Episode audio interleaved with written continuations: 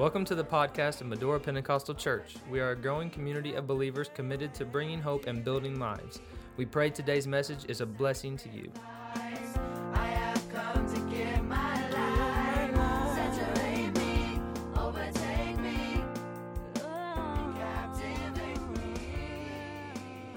Why don't you look at somebody and say something? Tell them how good they look.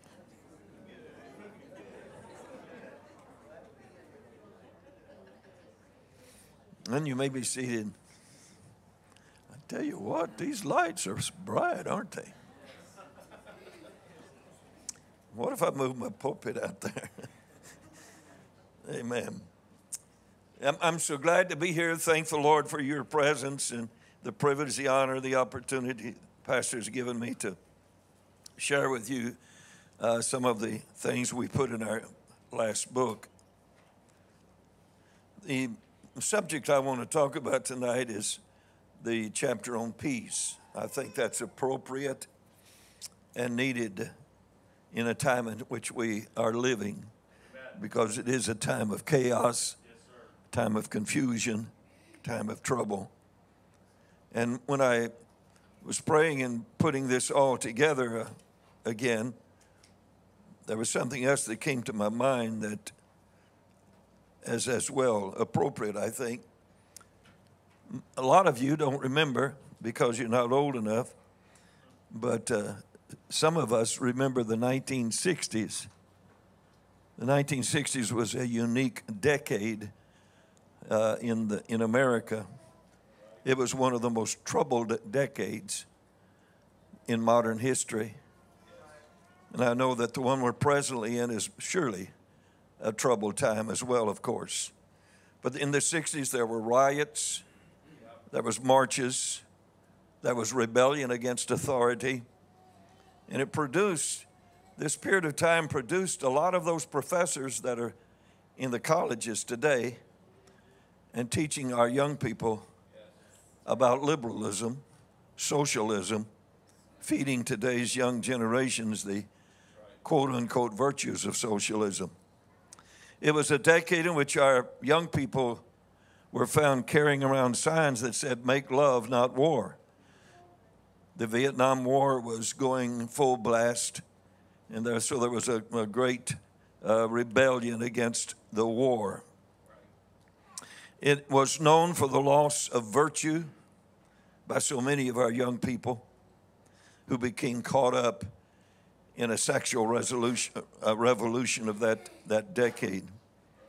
It was at the close of that decade in 1969, during the month of August, August the 15th through the 18th, that they had what was called the Woodstock Music Festival. It was held on Max Yasgur's dairy farm in Bethel, New York, which is about 40 miles southwest of Woodstock.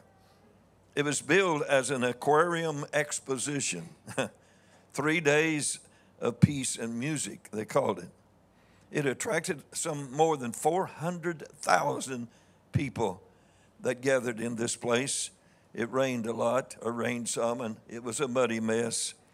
It was the decade of the Volkswagen van that became so popular for the youth who wanted to be free from responsibility. They lived in dirty clothes and with dirty bodies, long matted hair on the young men, and unkempt, dirty hair and clothes on the young girls. One of the famous and favored agitators and leaders of that rebellion was a man by the name of Saul Alinsky. Alinsky had a tremendous influence on the youth of that decade.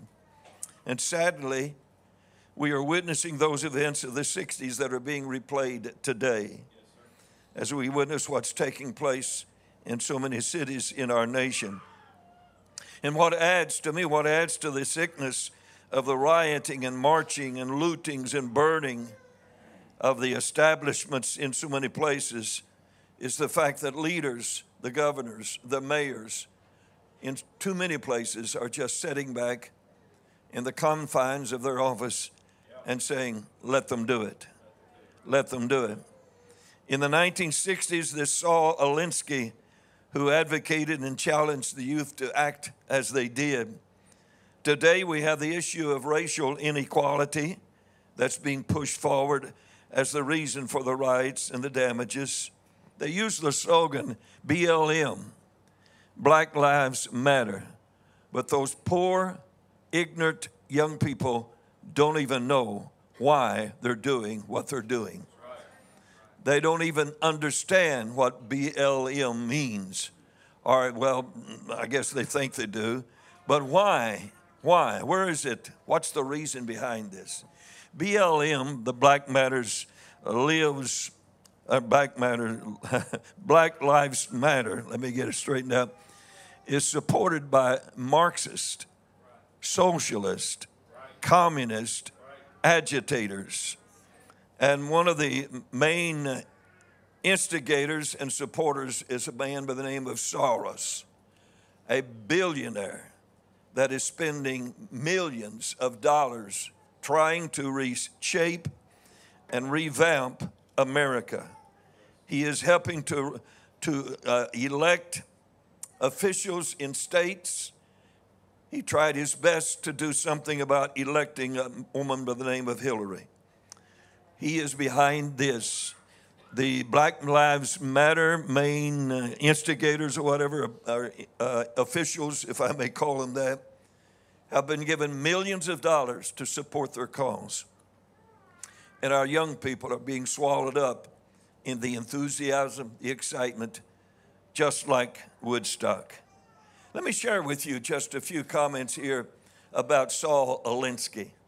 He was an agitator, he was a promoter, a programmer. He made this statement, in case you didn't know for sure where the statement come from, came from, because you've heard it uh, quoted uh, more than once among the politics.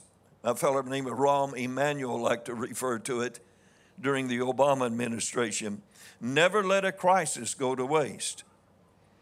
Never let a crisis go to waste. Another thing that probably a lot do not know, or some at least do not know, is when Barack Hussein Obama decided that he could become president with the support of people like Soros, no doubt. Anyway, where he made his announcement that he was going to run for president was in the home of Saul Alinsky. So you get an idea of his fellowship and communion and companions. Change means movement, Alinsky said. Movement means friction. True revolutionaries do not flaunt their radicalism. They cut their hair, put on suits, and infiltrate the system from within. It reminded me of Nehemiah and the enemy that wanted to build with them so he could destroy. He said, if you push a negative hard enough, it will push through and become a positive.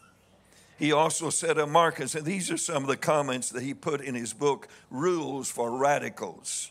Rules for Radicals. He said, a Marxist begins with his prime truth that all evils are caused by the exploitation of the proletariat, uh, by the capitalist. From this, he logically proceeds to the revolution to end capitalism and then into the third stage of reorganization into a new social order of dictatorship of the proletariat. Uh, and uh, finally, the last stage, the political paradise of communism. Change comes from power, and power comes from organization. He said, Those are, who are most moral are furthest, farthest from the problem. He also said in his book, action comes from keeping, keeping the heat on. No politician can sit on a hot issue if you make it hot enough. One more quote, please. In the beginning, the organizer's first job is to create the issues, our problems. That's what's happening today. They blame it on uh, coronavirus, COVID 19. I think a lot of it's hogwash, if I may use a good southern Missouri expression. I doubt for one second that there has been as many deaths because of COVID 19 that they say they have been. I doubt very, very seriously, very, very much so. but it's an, a, tactic of, of fear, it's a tactic to, of oppression, it's a ti- tactic to control and uh, get control, if you will. Again, why are they tearing down statues? What's, what's the statue of George Washington got to do with coronavirus? They're tearing, what they're trying to do, what they're attempting to do is tear down our past, obliterate our history, so that they may present a new lifestyle. Forget the past, Re- remove it from our lives. Well, if it hadn't have been for George Washington, we wouldn't be here today. If it hadn't have been for some of these others, the statues which they're trying to tear down, uh, we would not have the liberties that we possess today. It is a troubled time. And I said all that to say this even though there's trouble and chaos and confusion, you and I don't have to be a part of it. You and I don't have to allow it to interfere in your home, in your family. You're a child of God. You've been washed in the blood. You've been buried in the name. You've been filled with the Spirit. And that Spirit has sealed you unto the day of redemption, as Paul said in Ephesians 4 and 30. So, in the time of turmoil and confusion and problems all around us, you and I, if we could only acknowledge it and realize it, but and grasp it and embrace it, we have peace that the world doesn't have and that the world cannot give to us. I chose Luke 24, 47, or uh, 14, 27, where Jesus said, Peace I leave with you. My peace I give unto you. Not as the world giveth, give I unto you. Let not your heart be troubled, neither let it be afraid.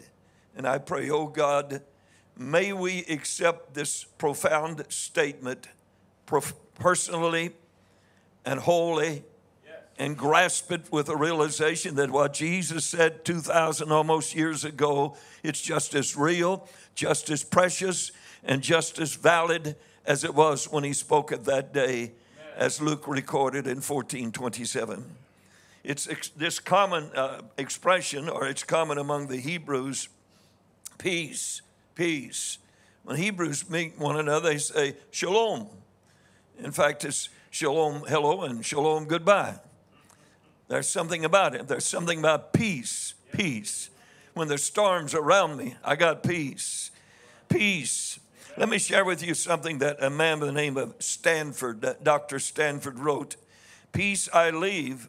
This is the language of legacy and implies, number one, that he would live after he had died. A legacy implies death, Hebrews 9 16. Number two, the principle of grace, he gives grace, is not the same, not the name of wages for work, nor of reward for merit, nor gain by conquest, nor of what we receive on the principle of so much for so much. Number three, the deity of the giver. Reconsider what is meant by the peace of Christ, and then ask yourself if a man could give it. And number four, last, not as the world giveth. The world can only give what it has to give, and the world gives fitfully. There's no dependence on the world. The world gives in order to get. The world gives to take away again, grudgingly and delusively. And then he concluded by saying, in or another, uh, excuse me, commentator by the name of Barclay said, in the Bible, the word for peace, shalom, never means simply the absence of trouble. It means everything which makes for our highest good. The peace which the world offers is in the peace of escape, the peace which comes from the avoidance of trouble and from re- refusing to face things. Barclay said, but that's not the peace that you and I have. We're not running from trouble. No, we're not running. The Jews didn't run from the fiery furnace, and Daniel didn't run from the den of lions. Amen. How very applicable it is for this verse for us in the time that we're living. I know every previous generation has had their time of problems and troubles, and, and they have been, there have been those that said, This is the worst it's ever, that it's ever been. I remember, and I wish I could find it, it's probably back there somewhere. I got two or three books in my office and pages, pages of paper, so it's got to be there somewhere. But many years ago, I cut out a little article that it, it told about how terrible the kids were, the young people were rebels, and just went on for a long, long, long time. It describing the rebellion of the young people, and then it told who it was. It was Socrates. it was trouble back there, folks. But today it's more modernized because of technology. Another reason that we have to make such a claim is that no previous generation have the shadows and dangers of terrorism and death been so near to each and every one of us. Never before has there been a stockpile of weaponry grown to such an extent that there's too many nations that possess them powers that could be destroyed it could destroy uh, a whole city or a whole country practically in just a short while. One way for us to look at the subject of peace is that the child of god has rest that the world doesn't possess. Listen to the word of prophet isaiah. In isaiah 57 when he spoke about the condition of the wicked 57 verses 19 verse 19 i create the fruit of the lips peace peace to him that is far off and to him that is near saith the lord. And i will heal him. But the wicked are like the troubled sea when it cannot rest whose waters cast up mire and dirt. There is no peace saith my god to the wicked. There is no peace. Philippians, Paul said, I know this is a familiar uh, passage of scripture for most all of us. Paul said in Philippians 4, beginning with verse 6, Be careful for nothing, but in everything by prayer and supplication with thanksgiving, let your requests be made known unto God. And the peace of God, which passeth all understanding, will keep your heart and mind in Christ Jesus, through Christ Jesus. And finally, brethren, whatsoever things are true, that's where we need to be. Whatsoever things are honest, whatsoever things are just, and whatsoever things are pure, whatsoever things are lovely, and whatsoever things are of good report, if there be any virtue, if there be any praise, think on these things. Those things which you have both learned and received and heard and seen in me, do, and the God of peace shall be with you. I copied some illustra- books, uh, uh, illustrations in, a, in my office, and one of them is um, gave an illustration of Knight, Walter Knight, and I thought I thought it's appropriate. Anyway, you can think whatever you want to think, but anyway, he said concerning this idea of peace, he said in the North Atlantic, icebergs are often seen in the wintertime. Ships sailing the Atlantic are often caught in violent storms. Mighty vessels are tossed about like chips by the mountainous waves. How different it is with icebergs. Like majestic white castles, not the hamburger kind. They glide placidly through the heaving seas. They are defi- defiant of the mighty waves which are hurled against their towering walls and glistening heads. They do not bob about like a cork because, because, and here's the key, because the lower part of that iceberg is deep in the ocean where it's calm. In fact, they said only one tenth of that iceberg is above the water. So if that cliff of ice is 100 feet tall, there's 900 feet under the water. That's where we are. That's our security. The storms are going to they're going to shake you, of course. They're going to move us. They're going to try to topple us over. But oh, I, mm, you see, I'm only about that, about that high above the iceberg and the troubles. Mm, from there down, from there down, it's Jesus. Uh huh. It's all the way Jesus. It's Jesus on my shoulders. It's Jesus in my heart. It's all the way. It's down to my feet.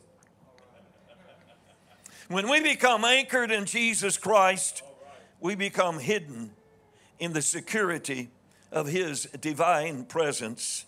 The storms of life beat against our frail bark. They are powerless to sink us in the troubles of life. I'm standing for Jesus. I'm standing for the Lord. Amen. Amen. See, if I had one of those punch things, I wouldn't get in that kind of trouble. But you see, you remember what happened the last time I tried it. Uh, there, there's an old song that says, I shall not be, I shall not be moved. I shall not be, I shall not be moved, just like a tree that's planted by the waters. I shall not be moved. Why? I'm anchored in Jesus.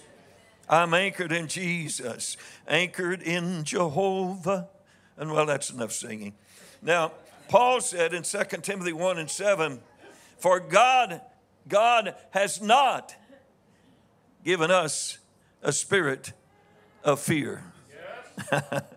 but He's given us power, He's given us love, He's given us a sound mind.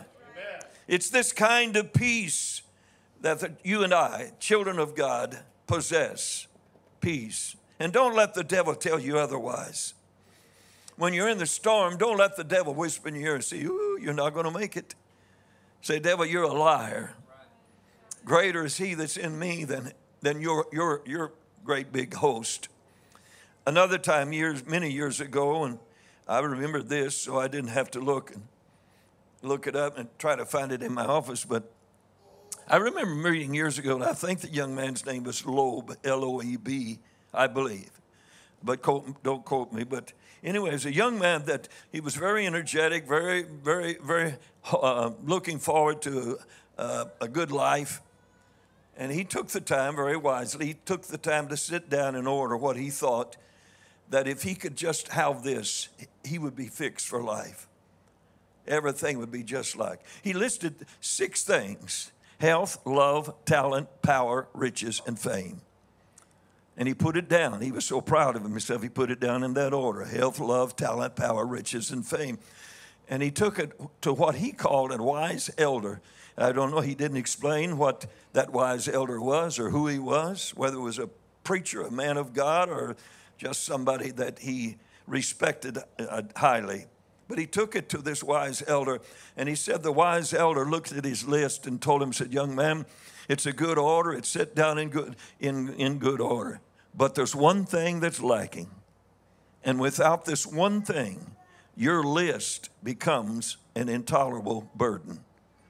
And Mr. Loeb said he took a pen or something and scratched out, marked out what he had said, what he had listed health, love, talent, power, riches, and fame, and said he wrote three syllables. And he said, without this, your list is an intolerable burden. Three syllables peace of mind. A lot of rich men don't have it. A lot of famous people don't have it. But oh, my, this cotton picker from Southeast Missouri, I've got it. I've got it. I've got it. Peace. Peace. I'm going to go to bed tonight. Press my pillow. Well, before I do, I always sit on the side of my bed and I look up to the corner of my room and I say, Lord, that's about the way I do it. One more day. Thank you. And then I lay down and see about getting to sleep. See about it. Doesn't work all that time. But anyway, uh, this, this implies uh, to us that we have a security that this world doesn't have. And it does not apply that the child of God, that we don't have problems. We do. In fact, quite frankly, probably the child of God may be confronted with more problems and troubles than that, that drunkard out there, that harlot out there, because we're, in, we're in, the, in the hands of the master and the devil doesn't like it.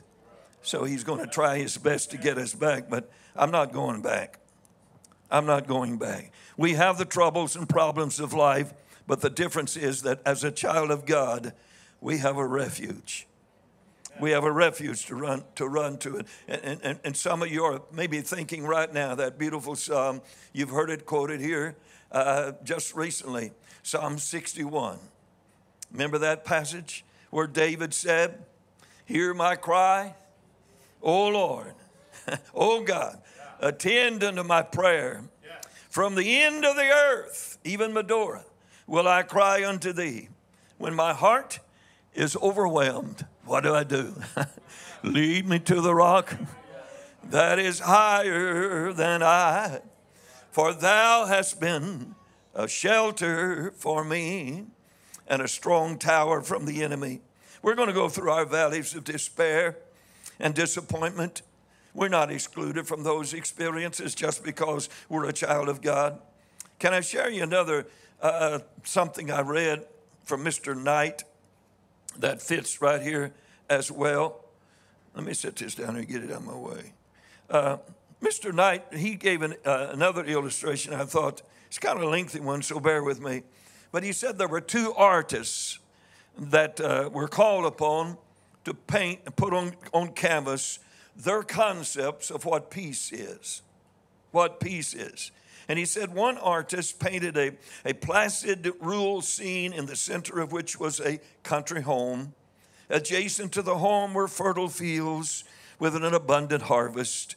The undulating, undulating roads stretched in different directions from the home toward the horizon.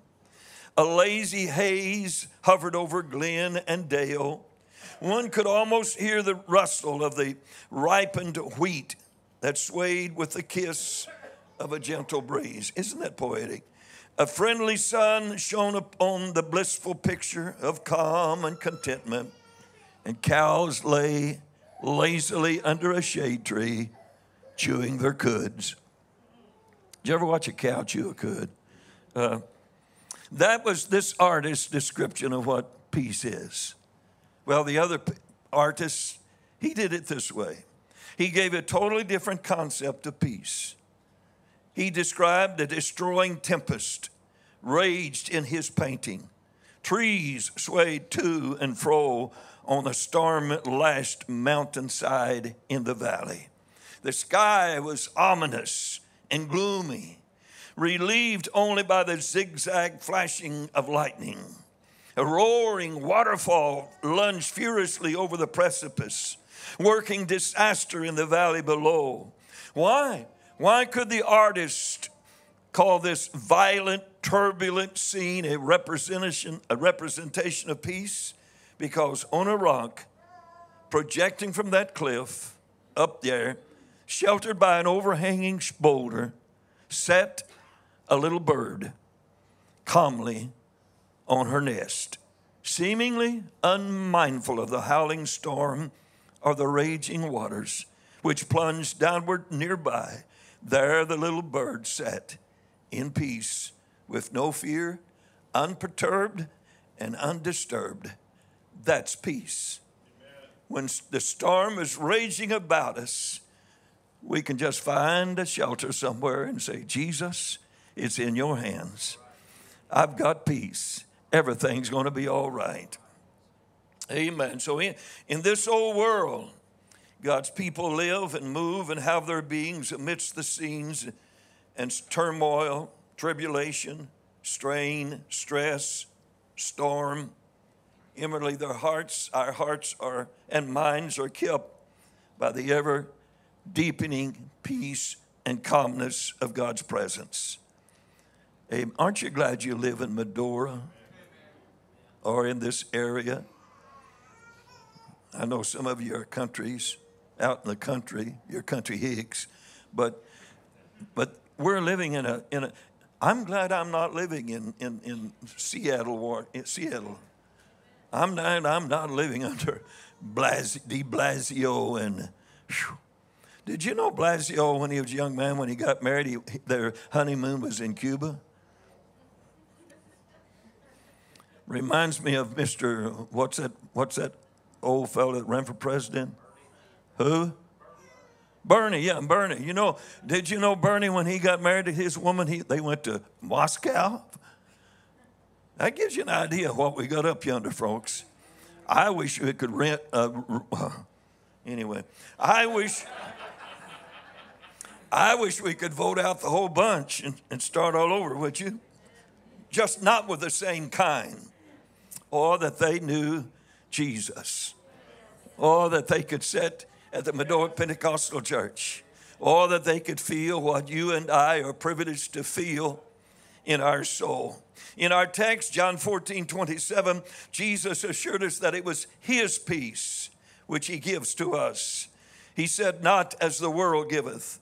Remember the phrase, and uh, in, in fact, in my notes here, I put in parentheses, well, maybe you don't remember it because a lot of you wouldn't. But there was a phrase back under, a phrase way back under that said, "The war to end all wars." Now that was back in the back under. That was about World War One, and, and y'all don't know about World War One and World War. Two. They, it's probably not even in history books here now. But how many peace treaties? And they signed a bunch of them. Past, uh, peace treaties that were signed in our lifetime, even that were broken almost before the ink dried. It's not His peace that we have. If it's not His peace, if it's not His peace we have in our heart, that can only come through repentance. It can only come through water baptism in the name of Jesus Christ. It can only come through being filled with the Holy Ghost. If we don't have that, that what peace we may think we have is, is, is not real. It's not genuine. Not as the this old world has. Not as the objects which men commonly pursue and call peace. It's not like that. No, we found something that is genuine. Not as the world gives, they salute you with uh, empty and flattering words, but their professed friendship is often reigned and has no sincerity. This is real, I'm talking about. This peace is part of the package that the child of God experiences when we were born again. As Paul so wonderfully and plainly described it for us in Romans 14 and 16, the kingdom of God is not meat and drink, but it's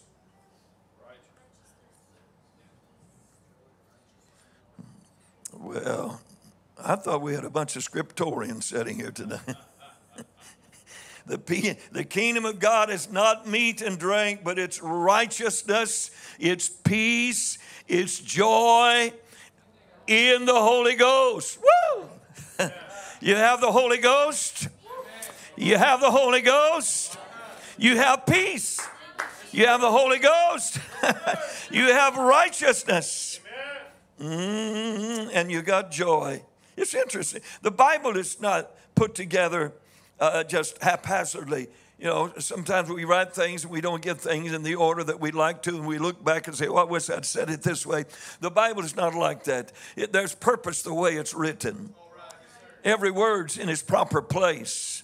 And if you notice what Paul said, that the kingdom of God's not meat and drink, but it's right, righteousness, and then it's peace, and then there's joy.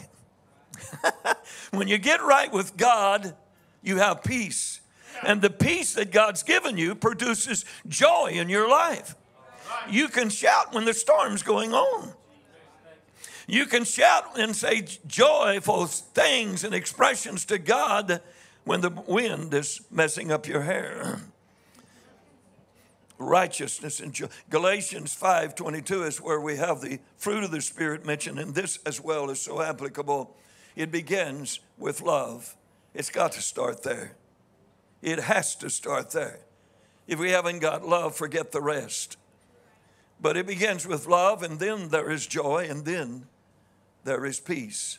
And again, the, the, the order. Mr. Clarke said, the calm, quiet, and order which take place in the justified soul, instead of the doubts, the fears, the alarms, and dreadful forebodings, which ever true penitent less or more feels and must feel till the assurance of pardon brings peace and satisfaction to the mind. Peace is the first sensible fruit of the pardon of sin. I've got to skip something here. I'm running out of time. Peace by peace by its definition, think about it. Peace by its definition means a relationship. But we may say, well, I have peace with myself. peace from what? Peace speaks of with whom. Peace speaks of with whom. You know, we can say, I got peace myself. What do you, you know? No, no, it doesn't work that way. From what? Peace is not alone. It's like love, if you will. Love is not alone. You can't say, Well, I got love. How do you, how do you know you got it? When's the last time you hugged somebody, even in this time when we live? When's the last time you, you, you gave some expressions of thanksgiving to your brother or sister in Christ? Peace that's described as being from Christ, it is His peace that's given to us. As the Hebrew writer put it, follow peace with all men and holiness without which no man shall see the Lord. We're in this together, folks.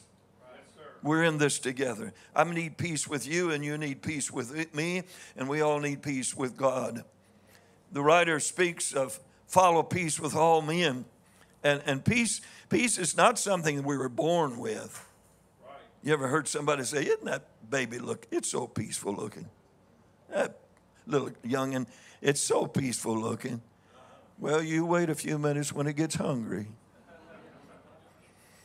Wait a little while till that diaper gets full of you know what. See how peaceful it is then. Amen. Oh my, why did I say that? But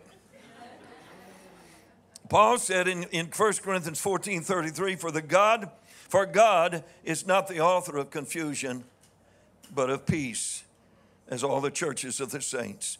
It is of interest, and I don't think it's by accident again, that uh, these things, these the way it's worded is accidental. Love, in the proper biblical sense, speaks to us of a unique relationship that's pure, it's uncontaminated by greed or envy or strife. It speaks to us of a condition of being like uh, Adam before he sinned, naked, and there were no, no shame, uh, having no secrets, if you will. It's such an atmosphere and relationship that we know and experience peace. Peace, like a river. It's an experience that's difficult, if it's not really impossible to explain. It's not unlike receiving the Holy Spirit, which leaves us with feelings we never knew existed and feelings that really is indescribable if you try to tell somebody what it's all like. This, uh, this peace produces within us feelings towards others that were unknown by us uh, before. With the love that produces peace in our heart, we now may know how to truly endure the long sufferings of life. If love is absent and not manifested by our actions, and if we don't offer patient, long suffering to others, then it's obvious we don't possess that word in between peace. Peace. In such a case, we need to come and have an Ephesians moment in our life. When John wrote to the church at Ephesus, the Lord bragged about what they had done and what they had not done. But then he said, I've got somewhat against you. You've left your first love. Not lost, you've left it. You've left it.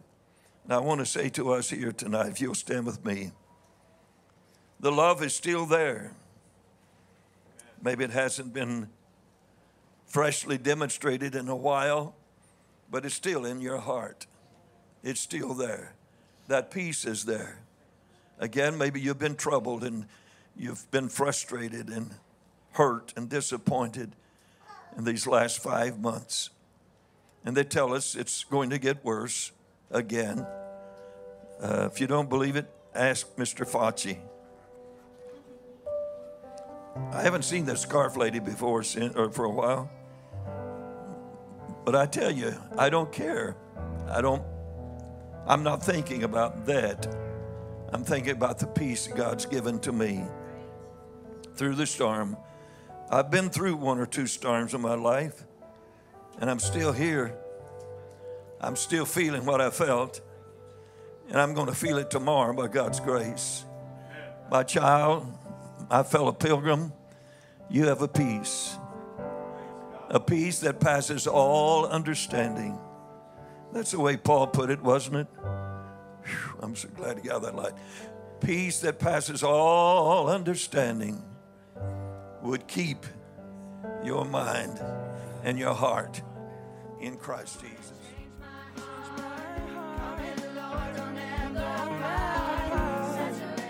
Thank you for joining us today. We pray you have been encouraged. If you would like more information about Medora Pentecostal Church, you can check out our website at www.medorachurch.com.